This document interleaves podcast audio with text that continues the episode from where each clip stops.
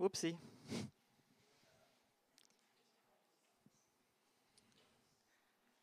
It's uh, it's it's really lovely to be back here. Um, I didn't. I thought I'd announce it, or at least give my thanks while I'm up here, because it's a lot easier than just doing this twice.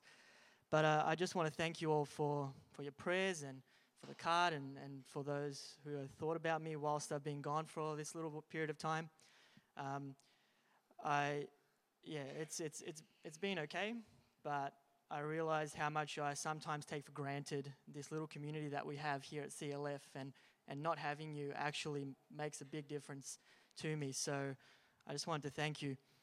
Um, and you take a lot of things for granted. One of the little things I took for granted was sitting. So next time you guys sit down and you make that noise where you know the noise like ah. Just think how blessed you are to be able to make that noise when you're sitting. um, before we before we get into this uh, this morning's message, I'm just going to read one verse and we'll have uh, a prayer before this message. And the verse is found in Proverbs chapter sixteen, verses nine. And it says, "The human mind plans the way, but the Lord directs the steps." The human mind plans the way, but the Lord directs the steps. Let us bow our heads in prayer before we go into word. Almighty God, we thank you, Lord, that once again you, you bring us here together, Father, and you bring us here together because, because you want us to learn from you. I thank you, Lord, for, for all that you do for us, that we have a little community here, Lord, that not only confesses with our mouths that you are Lord, but with our lives as well. I thank you for the grace that Christ has given to us, that we have freedom to meet here, to learn from you. And I just pray, Lord God, that people leave here encountering the living God and with a message in their heart from your Spirit, Lord. I thank you for all that you do for us. In your precious Son's name I pray. Amen. So, another year has passed. A few more grey hairs, maybe. Maybe maybe a few more wrinkles. But no matter who I talk to, they always say, wow, it's December, or, you know, whatever part of the year. Just, just how quickly time goes. Now, often at the end of the year, we see people starting to reflect on the previous year, start evaluating their lives. It's like the end of a year just does something to us. It just just starts making us think about about who we are and what we've done and, and who we want to be. And often what I hear is people are never happy with themselves towards the end of a year. And sometimes it's little superficial things like, like the most common one I hear. I'm not happy with, what is it? My Wait. Even though people look perfectly fine to me, but we're, it's like we're conditioned to not be happy and not be happy with what we have. Oh, are you talking about me? I, I was looking at you, but not purposely. And then the crazy things follow, the diets, we've all been there. And they last a couple of months. Um, and we're so determined at the end of a year for the new year to start redefining who we are. We start to make goals and plans to, to become some something else. And with that comes New Year's resolutions.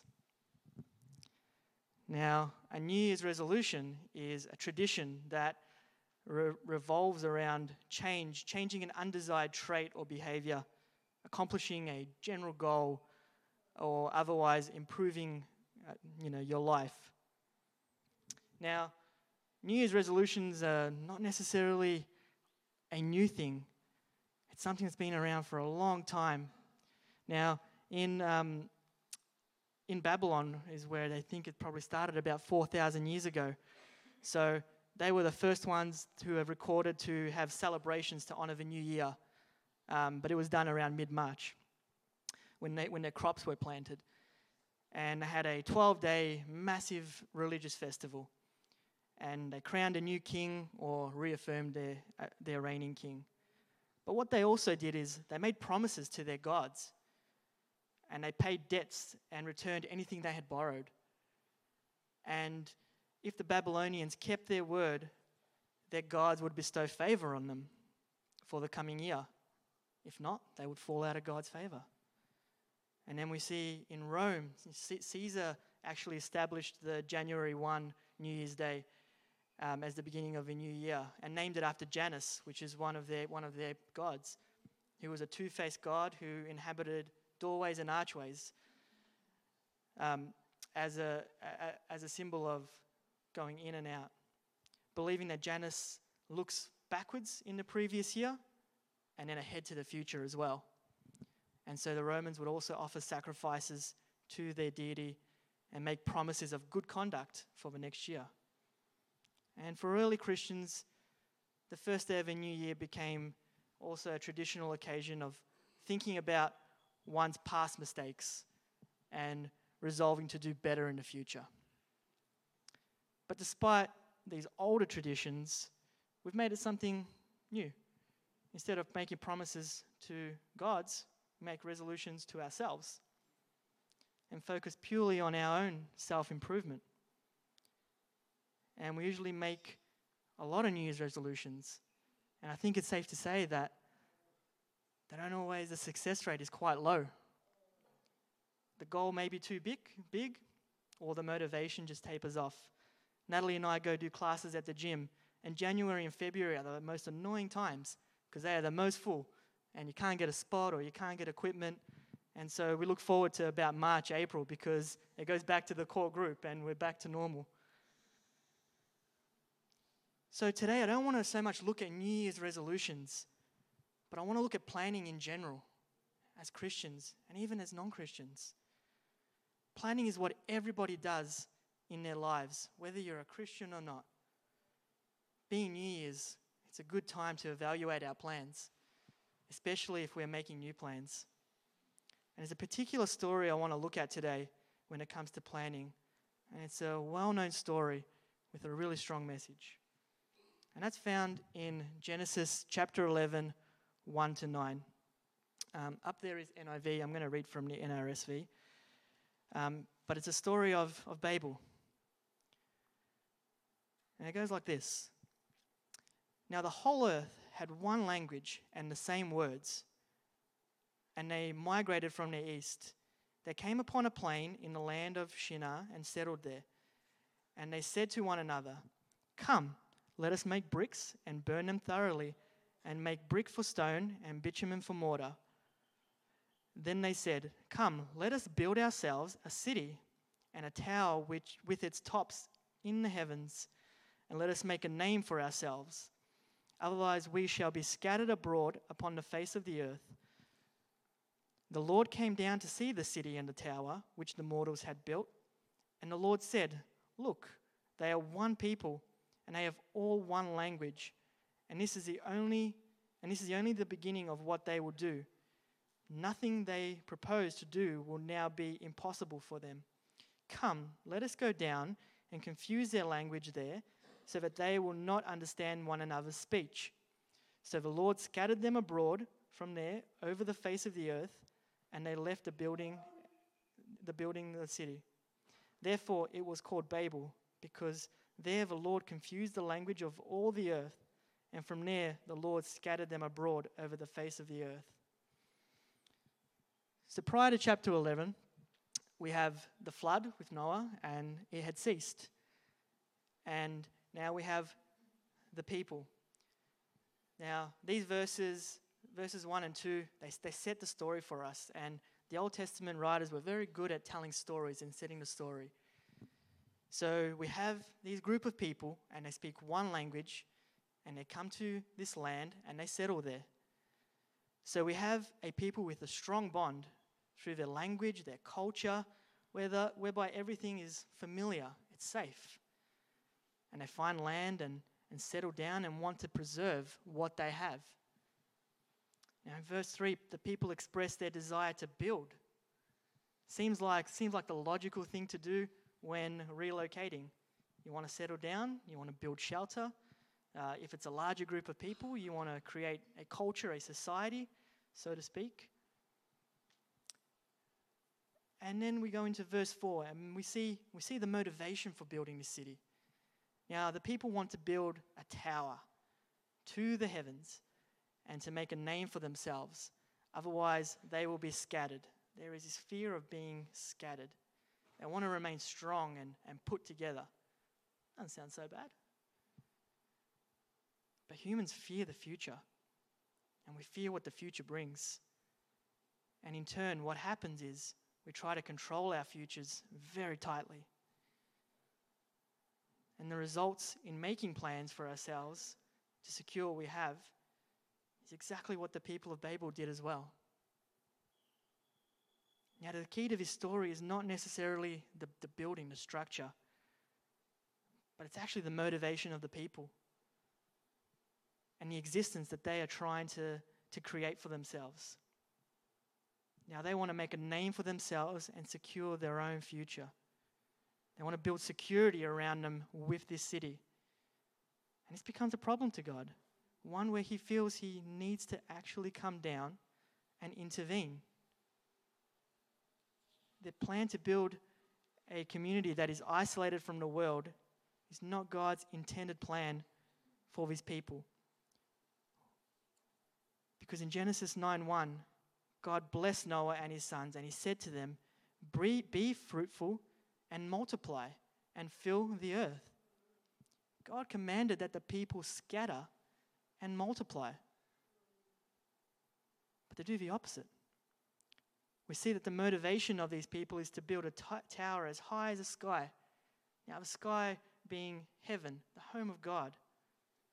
By wanting to control their future, this tower symbolizes the people wanting to become like God and make a name for themselves, which contradicts what God wants for them, and that he alone makes a name for himself, and he alone establishes his own people and makes them great by his own doing. And the people try to take force, uh, take take by force divine control of their own future. If their if their tower is godlike, then they can rest in their own godlike tower for their security, which is not God's original plan. We see the people of Babel hatch their plans and start putting it all into motion. It wasn't just a New Year's resolution that was going away. They were set to do this. And God sees, sees this, and he comes down to inspect what they're doing. Now in verse five, the Lord comes down to see the tower that they have built. We see that the people's plan to reach the heavens of or God's realm is obviously not possible. God has come to, come to see what, what is built. Now, God knew that they couldn't reach him. It was impossible. Hence why he comes down. Just like throughout other pe- uh, periods of Scripture where, where God has to come to the people because we are unable to reach him ourselves. So God comes down and has a look at this tower. Now, in the same way as believers or as people, when we make plans, God, God comes down and inspects our lives too. We build our, li- our lives as we see fit. And we want to build this glorious structure for ourselves or God, but we are subject to divine inspection. No matter how you build your life, it is under the watchful eye of the Creator who weighs and examines our motivations. So after the divine inspection of Babel, we see that human plans are not God's plans. In the same fashion, our plans in life we build may not be what God is planning for us. So in verse six, God inspects this society and he analyzes it. And this is the only, be- and he says, this is only the beginning of what they will do, says God. Nothing that they propose to do will now be impossible for him. Now, is God not happy because people can achieve greatness? I don't think so. Now, is, is God, does God feel threatened? I don't think so either. He doesn't feel challenged by this. but he has a problem with what they're doing amongst themselves, which then in turn reflects their relationship to him. Now God says to Adam and Eve, don't eat this fruit. And what do they do? They eat it. God says, multiply and scatter. What do they do? The opposite. We're constantly seeking autonomy from God. It's like we're pushing away because we're just afraid of what plans he has. And in verse seven and eight, God delivers his judgment on the people and he confuses their speech. It's not like the previous judgment before where he flattened the whole earth with a flood, but he confuses their speech because his plan is not to destroy them, but is to enact his initial plan. And this obviously makes it hard to, to coordinate their building when they can't understand each other. And then the Lord scattered the people and they left the building. The story of Babel speaks about the pitfalls of human planning. When, when we begin to plan outside of the will of God, then we ultimately meet disaster in one way or another. And the disaster that we meet is not necessarily one that is tangible all the time, but the biggest disaster that we meet is severing ourselves from God. And we almost do this instinctually as human beings. We seek to be the master of our own destiny. We seek to build this tower that reaches the heavens and shows our greatness. But we don't always realize that this tower, no matter how great it is in our eyes, it's it's always insignificant to what God, how God sees it. Now you might say to me, "Well, Tibor, this is just the big picture. You know, I'm just I'm just thinking about simple resolutions. I'm just thinking about little plans here." And my goal today is not to stop you from making resolutions or plans, but it's to show you the pitfalls of planning, especially when, when we plan out our lives completely. Because we're taught in this society to rely on ourselves and, and build our own plans. And this message that we hear is, is just contradictory to what we're taught. We're taught to look for, for, for fulfillment in our, in our lives from the plans that we've, that we put together. And once we fulfill certain plans, we add more plans and more, and it's a never-ending cycle of no fulfillment. And we often use new and we use New Year's resolutions to do this as well. But what God wants to do is establish us himself. When we plan our future, often our true desires come out and our heart is revealed to us. When making our plans, we're always seeking to secure the future, but how different would our lives look if our only plan was to allow God to plan for us? And even when we cannot see what these plans envision, uh, cannot see what they may have merit in our lives, that we still trust it. In James chapter four, verse thirteen to seventeen, James says this, "Come now, you who say, today or tomorrow we will go to such and such a town and spend a year there, doing business and making money. Yet you do not even know what tomorrow will bring. What is your life? For a mist that appears for a little while and then vanishes. Instead, you ought to say, if the Lord wishes, we will live and do this or that. As it is said, as it is As it is, you boast in your arrogance. All such boasting is evil. Anyone then who knows the right thing to do and fails to do it commits sin." We might put so much out of our energy into our plans for the future, and we may not even see the future that we've even planned. For James says in, in verse fourteen, "How do you know what your life will be like tomorrow? Your life is like a morning fog. It's little here, it's, it, it's here a little, and then it's gone." We can invest all our time into a year from now, and we may, we may not even be there at that time. But James says, this is what you ought to say. if the Lord wants us to, we will live and do this or that. James refocuses the mindset of planning in, in our lives. It's one where God leads us so that our lives are built not on us, but on Him. And not on our futile desires, but actually the will of God. David sought, King David sought to build a, a massive temple for, and he did this out of a loving heart for God, and God says no. He had good intentions for his plan. Apostle Paul, he wants to go to Asia, and the Spirit blocks him. He had good intentions. We might have good intentions for our plans, especially as Christians, to serve God. And we pray hard to see to see these plans fulfilled. And yet we may not see them fulfilled. And then we get disappointed at God for not fulfilling my plans.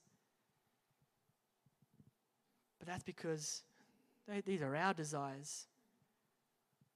And it's not always God wanting them to be fulfilled. You see, Christ came to disturb our plans of life. And I know that's sometimes that's not fun for a lot of people to hear, because we naturally lay out our lives how we want to see it. And it's not a power struggle that, that Jesus wants with, wants with people, but He wants to establish us in His city.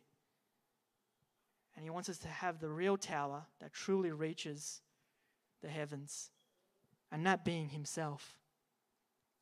Unlike the failed tower of Babel built on, on human attempts to reach God, Christ is a tower that, that doesn't fail to reach the heavens and carries us directly to the Father. Now, Babel is a failed human plan of guaranteeing security and salvation. And their plans offered no certainty. They thought it would offer certainty, but it didn't. Just desire for what they wanted. They sought to be their own gods and a source of their own protection in the in the world through a statement of strength, through a strong city.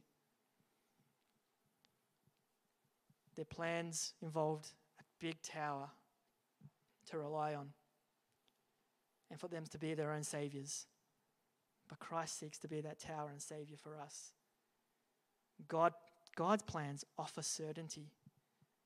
And that certainty is not always a life that we may understand, or we may not under- know everything that's going to happen in life under God's plan. But the certainty is that His plan doesn't fail, and there's an invitation to be a part of that plan. Now, God's plan has always been to lead and build His people, and have a, and have joy through their, this relationship with Him. Now, the people were told to scatter, and God had to scatter them Himself.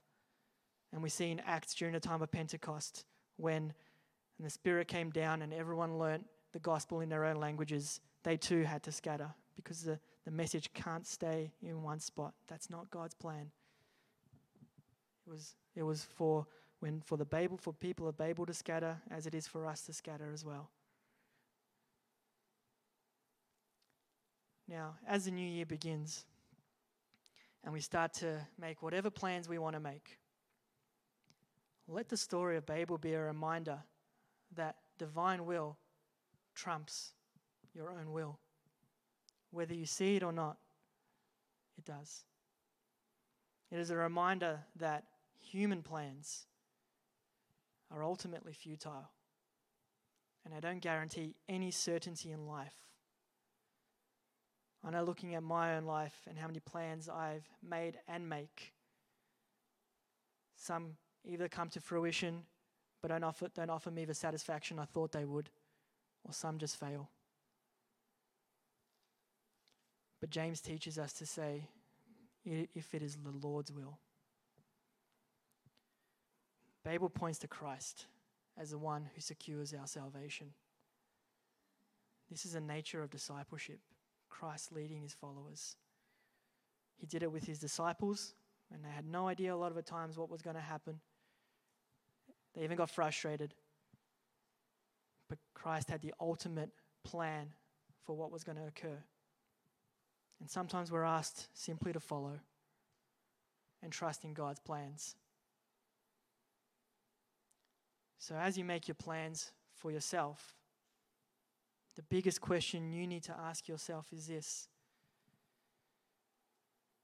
are you a part of God's plan for you? And I'm not talking about a vocation or a calling, but I'm talking about the bigger plan. Are you a part of God's plan of salvation through Christ? Because from this bigger plan, you will find security in all the little plans that you might make.